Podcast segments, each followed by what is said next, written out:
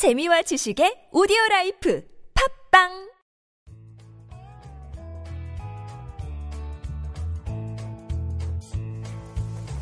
황홀하고 찬란한 광기 어린 창조적 유희.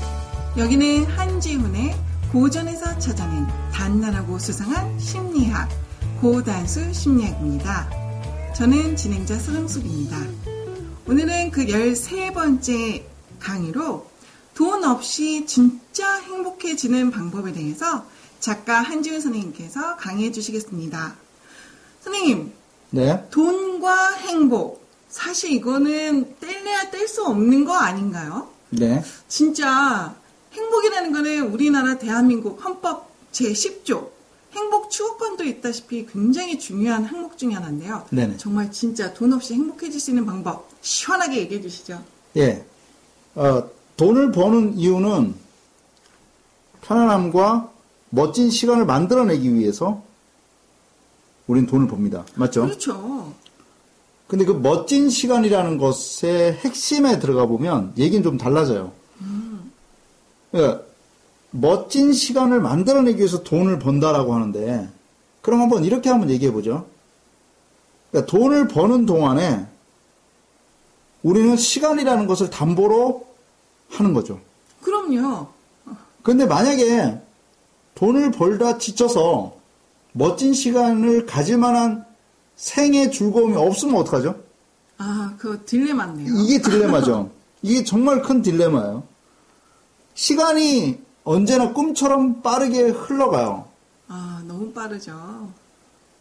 저는 초등학교 1학년 앞으로 나란히 하던 입학식이 아직도 생각이 나거든요. 그럼요. 근데 사실 눈 감으면 상당히 오래전 일인데 엊그제 같아요. 네. 그때는 왜 이렇게 한쪽에 손수건을 길게 달고 다녔는지 몰라요. 코 닦아주는 용도였죠? 네, 저는 코를 항상 옷소매로 닦았었는데 네. 시간은 언제나 물처럼 흘러갑니다. 네. 한겨울의 혹독한 추위 가운데서도 흘러갈 것이고 여름에 찌는 듯한 더위 속에서도 시간은 흘러갈 것입니다. 네. 시간이라는 무서운 괴물은 우리를 끊임없이 잡아먹으려 들 것입니다. 근데 한번 생각을 해보세요.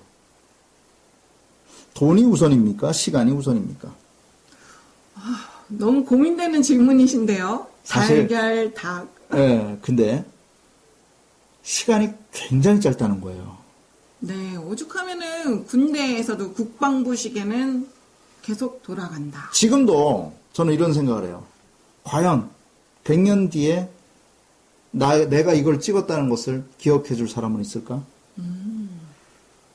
그리고 존재의 이 무가치성. 그냥 먼지같이 살다가 죽잖아요. 그럼 이 삶을 어떻게 재미있고 멋지게 살 것인가? 우선 저는 이 시간 앞에서 돈도 중요하지만 우선적으로 위성적으로 사는 지적 탐구 정신과 이 의지적 자기애를 버리지 말라고 당부해 드리고 싶어요. 네. 좀 어려운데 쉽게 설명해 주세요. 쉽게 설명해 드리겠습니다. 네. 시간을 허비하면서 돈을 번다는 것은 분명히 의미는 있어요. 네. 돈이 필요하기 때문에. 하지만 시간을 허비하면서 돈을 버는데 그때 그 시간을 내 시간으로 가, 가져오기 위해서는 우선 첫 번째 부정적 인간관계를 정리해야 됩니다. 네. 찬란한 시간을 나의 아름다운 시간을 많이 허비하면서 몸도 힘들고 육, 몸도 힘들고 정신도 힘들다면 이건 안 되는 거죠. 네. 자, 우선 서운함이라든가 분노, 울분, 불안, 걱정과 같은 대표적인 부정적 인간관계에 휩싸이지 않도록 내 마음을 컨트롤하라. 이것은 지적 탐구 정신이 있을 때 가능하다는 것입니다. 보세요. 내가 오늘 일터로 갔는데 누군가가 나한테 야 이 자식아 라고 하면 기분이 좋을까요? 오, 너무 안 좋죠. 너무 안 좋아요. 근데 여기서 지적 탐구 정신. 이거는 왜 중요하냐면 내가 이성적으로 바라본다라는 거예요. 그것을 관찰의 대상으로 생각하라는 거예요. 내가 그걸로 인해서 서운한 감정을 느끼는 것이 아니라 그는 왜 그런 말을 했을까라고 의문을 해보고 그것을 이성적으로 바라보려고 노력하십시오. 힘들어요. 물론 힘든 거예요. 그런데요. 바로 부정적 관계라는 것은요. 바로 우리의 창조적 시간을 뺏어가고요. 그래서 결국은 우리는 기분 나쁜데 열심히 일할 수밖에 없는 그리고 찬란한 미래가 있다고 믿지만 그 시간을 제대로 쓸 수 없는 돈 버는 기계로 전락하게 될 것입니다. 우선 나의 관계 속에서 부정적 인간관계가 있다면 끊어내십시오. 그리고 두 번째, 부정적 인간관계로 인해서 내가 부글부글 끓어오르는 화와 불안과 울분에 쌓이기 시작한다면 그 시간 속에서 돈을 버는 것이 아니라 오히려 돈을 낭비하는 거가 되겠죠. 네. 그럴 때는요, 콜라병을 생각하십시오. 콜라병 막 흔들어 보세요. 어때요? 그 안에 딱 보면 거품이 쑥 올라와 있어요. 그렇죠? 그러고 나서 뚜껑을 딱 닫으면 어떻게 되죠? 완전히 이거 폭파하죠. 팍 터지죠. 그때 팍 터졌을 때에 그 콜라가 축 올라온단 말이에요. 네. 그러면 보세요.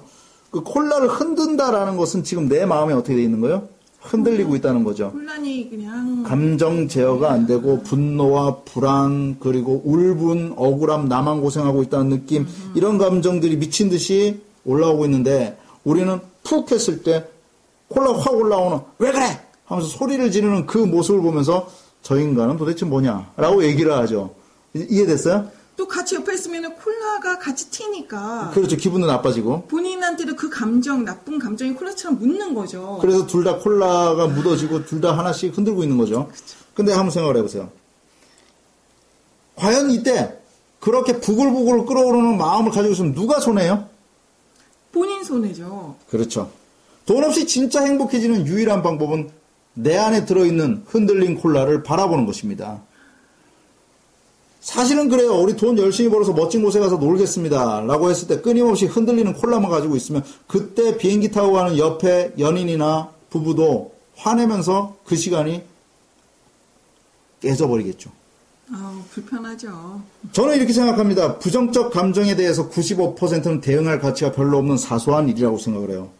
당신을 흔들려는 부정적 감정들이 다가온다면 이놈들이 나의 시간을 잡아먹으러 또 왔구나라고 생각을 하십시오. 그리고 흔들릴 콜라병에서 우선 중요한 것은 내가 소리 지르거나 삐져서 아무 퉁명스럽게 대하는 그 콜라 뚜껑이 떠, 떨어지는 그 순간이 아니라 내 감정이 얼마나 속상하고 답답한지 그것을 우선 바라보라는 것입니다. 와, 굉장히 의미 있는 말씀이네요. 한마디로 정의를 내리면 우리는 시간이 없습니다. 그런 잡스러운 일이라든가 사건, 사람으로 인해서 시간을 허비에게 그리고 돈을 벌기에는 우리에게 시간이 너무나 없습니다. 우리는 돈을 벌지만 그것은 많이 버는 것이 중요한 것이 아니라 어떻게 재밌게 그리고 행복하게 벌어서 행복하게 사느냐가 더 중요합니다. 네. 그렇다면 이제 그것을 이룰 수 있는 가장 멋있는 방법, 집중에 대해서 설명하려고 합니다. 네. 미아이 칙센트는 몰입이라는 책에서 이런 말을 합니다. 관심의 초점이 자아가 아닌 다른 곳으로 돌려진다면 충족되지 못한 욕구로 인해 좌절이 의식, 의식을 침해할 가능성이 그만큼 줄어드는 것이다. 내적인 무질서에만 전념을 하면 정신적 엔트로피를 경험할 뿐이지만 자신의 주위에서 일어나는 일들에 관심을 돌리게 되면 스트레스의 해악을 상당히 감소시킬 수 있다. 이게 무슨 소리냐면요. 자, 집중은요, 우리의 의식 세계에서 떨어져 나와서 다른 어떤 일을 열심히 하는 것을 의미하거든요. 네. 자, 나는 사장님이 지금 나한테 돈을 요거밖에 안 주기 때문에 돈 받은 만큼만 사장 눈치 보면서 일해야 돼. 혹은 나는 지금 내 아내가 나한테 잘 안 해주니까 지금은 퉁명스럽게 삐져 있는 얼굴로 대- 다가가야 돼. 내 부모가 나에게 잘 안 해줬으니까 나는 지금 문을 꽝 닫고 들어가서 퉁명스럽게 앉아 있어야 돼. 라고 하면 지금 이건 전부 다 에너지 소비에 관한 이야기예요. 쓸데없는 부정적 에너지 소비에 관한 이야기. 맞죠? 듣기만 해도 답답해요. 그런데 미아이 칙센터는 이런 얘기를 하죠. 그때 말이야. 네가 진짜 거기에서 벗어나고 시간을 멋지게 쓰고 거기서 네가 진짜 전문가가 되고 싶다는 말이지. 그러면은 전문가가 되면 돈을 잘 벌잖아요. 그럼 어떻게 하면 되냐면 말이지. 그 의식에만 집중하는 것이 아니라 그 의식에서 떨어져 나와서 네가 진짜 집중할 수 있는 그것을 찾아야 돼. 그리고 사장 눈치 때문에 일하는 것이 아니고 부부관계를 그 사람 기분에 의해서 좌지우지 되는 것이 아니라 오직 내가 집중할 수 있는 하나를 생각하라는 거예요. 그래서 그것을 열심히 하다 보면 된다라는 거죠. 자, 그럼 저는 이렇게 생각합니다. 아주 중요한 메시지를 하나 던져주려고 하는데 인간관계는요 그냥 난로예요. 자, 지금부터 뭐를 연상하냐면요 시골 간이역을 한번 생각해 봅시다. 시- 어, 대학 시절에 참 그때는 비둘기라는 게 있었던 것 같아요. 비둘기라는 아, 네. 참, 무궁화호, 예. 비둘기호. 그걸 타고 한번 전국을 이렇게 누벼본 적이 있었는데 정말 느리게 가요. 근데 어느 시골 간이역에 가면 겨울에 가운데 진짜 그 조그만 난로 있잖아요. 장작이 들어가거나 연탄이 들어가는 난로 하나가 있는데요. 자, 거기에 온갖 사람들이 다 모여 있습니다. 할머니, 할아버지, 어르신, 뭐, 청년, 학생 다 모여 있어요. 임산부까지. 그래서 옹기종기 모여서 그 난로를 쬐는데. 그것이 인간 관계고, 거기서는, 보세요. 제가 말을 함부로 하면 어떻게 되죠? 부정적 관계가 돼서 서로 싸우게 돼요. 그쵸? 네. 그때 내가 해야 될 것은 뭐죠? 인간관계에서 온기만 쬐는 거죠. 그리고 잠시 떨어져 나와서 내가 온기가 채워졌으면 그 다음에 내가 할 일을 하면 되는 거예요. 인간관계는 난로다. 이것을 잊어서는 안 됩니다. 난로에서 해야 될 일은 내가 거기 가서 쬐는 것입니다. 쬐는 것이고 그 쬐임이 끝나면 나는 떨어져 나와서 내가 집중할 것을 열심히 하십시오. 그랬을 때 관계는 빛날 것이고 돈도 편안하게 잘 벌 수 있을 것입니다. 집중. 집중은 나의 모든 흐트러진 부정적 인간관계의 예민함을 해결할 수 있는 유일한 방법입니다. 바보 같은 사람들은요, 인간관계가 그리워서 난로 옆에서 떠나질 않습니다. 그러니까 어떻게 되죠? 아, 저 사람은 나한테 지금 기분 나쁘게 하고 있어.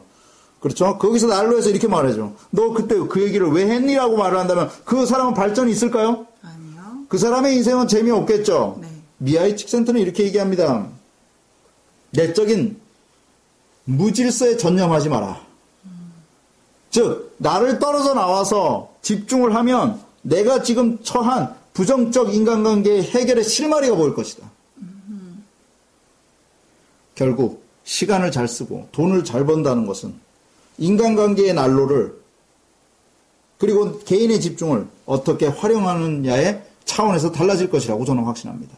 이제 정말 돈을 잘 벌고 진짜 행복해지고 싶다면 두 가지를 생각하십시오. 부정적 인간관계에 빠지지 마시고 흔들린 내 마음을 바라보십시오. 두 번째, 집중할 수 있는 그 무엇을 돈 때문에 하는 것이 아니라 집중은 내 생명의 근원이자 내가 가장 희열을 느낄 수 있는 샘물이라는 것을 기억하시면서 시도해 보시기 바랍니다. 감사합니다. 네.